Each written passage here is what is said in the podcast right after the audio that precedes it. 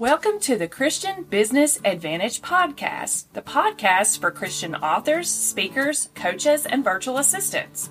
I'm your host, longtime virtual assistant, author, and speaker Alicia Avant.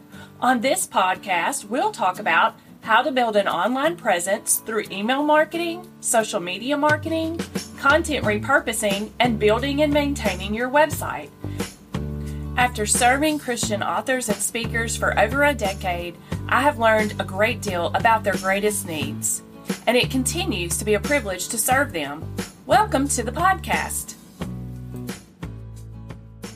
Welcome to another episode of the Christian Business Advantage podcast. I am your host, Alicia Avant, and today we are continuing our series on newsletters and email marketing tips with a episode entitled Don't Forget a Nurture Sequence. So, we're going to talk about how you can set up a nurture sequence to help you build relationships with your readers or subscribers. To build a high quality mailing list, you need to nurture and build those relationships with your subscribers. This will ensure that your ideal audience stays on your list, tells others about you, and buys from you. Some people will eventually unsubscribe. I had a sweet client call me this week and well we had a phone call and he was so disappointed when someone had unsubscribed from his email list. He said, "What am I to think?" And he was really surprised because it was someone he knew personally and he was surprised that they had unsubscribed. And I told him in the sweetest way possible, I have to be honest. You don't want someone on your mailing list who doesn't want to be there. So it is important that you realize that people will unsubscribe at times. Nurture your mailing list and build relationships to keep a steady stream of stream of new subscribers and your loyal subscribers happy with tips and strategies. So, the first message delivered to new subscribers will set the tone for your list. And it shows you appreciate and value them, and it also sets their expectations and begins a relationship with them. Begin by creating a welcome email with your audience's needs in mind and explain how being a subscriber to your mailing list will benefit them. Since 90% of your subscribers will open that first email, it's the best chance you have to strengthen trust, and to build relationships. In your welcome email, congratulate them for taking the first step to learn more and make meaningful changes. You want them to know that you are behind them all the way and you will help them to achieve whatever it is they're trying to achieve. You want to deliver the link to the download you promised. New subscribers don't want a bunch of stuff before you give them access to the goods. Cut to the chase, provide the link towards the top of the page and again at the bottom, and always use a PS. The freebie will help to convince them to take other actions. Then you will set the expectations. Your welcome email is a good place to mention the benefits of being on your list. Tell them approximately how often they will expect to receive emails from you, what types of emails they'll get, and you can always sandwich most of the information you include in between the links or calls to action. Don't bombard new subscribers with too many emails at once. Instead, give them a day or two and start a series of newbie emails that are spaced apart. Because you don't want them to unsubscribe at the beginning. I space my emails apart in this way. So, like, they get the welcome email immediately when they opt in to the freebie or lead magnet. Then two days later, they get an email. And then after that, the emails are seven days apart. And I send a total of seven emails. So they will get emails from me through the 32 day mark. But they're not like 32 days in a row, they're spaced out.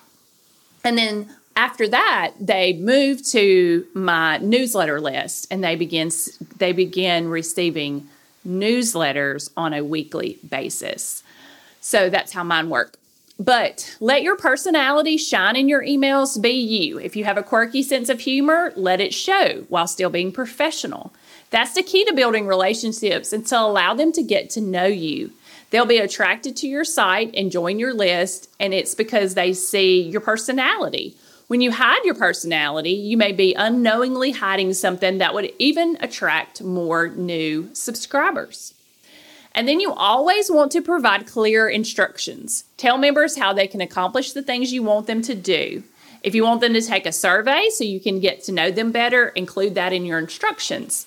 If you promised a freebie, explain where to go and how to get it. If you want them to join your online group, tell them where to go and how to join.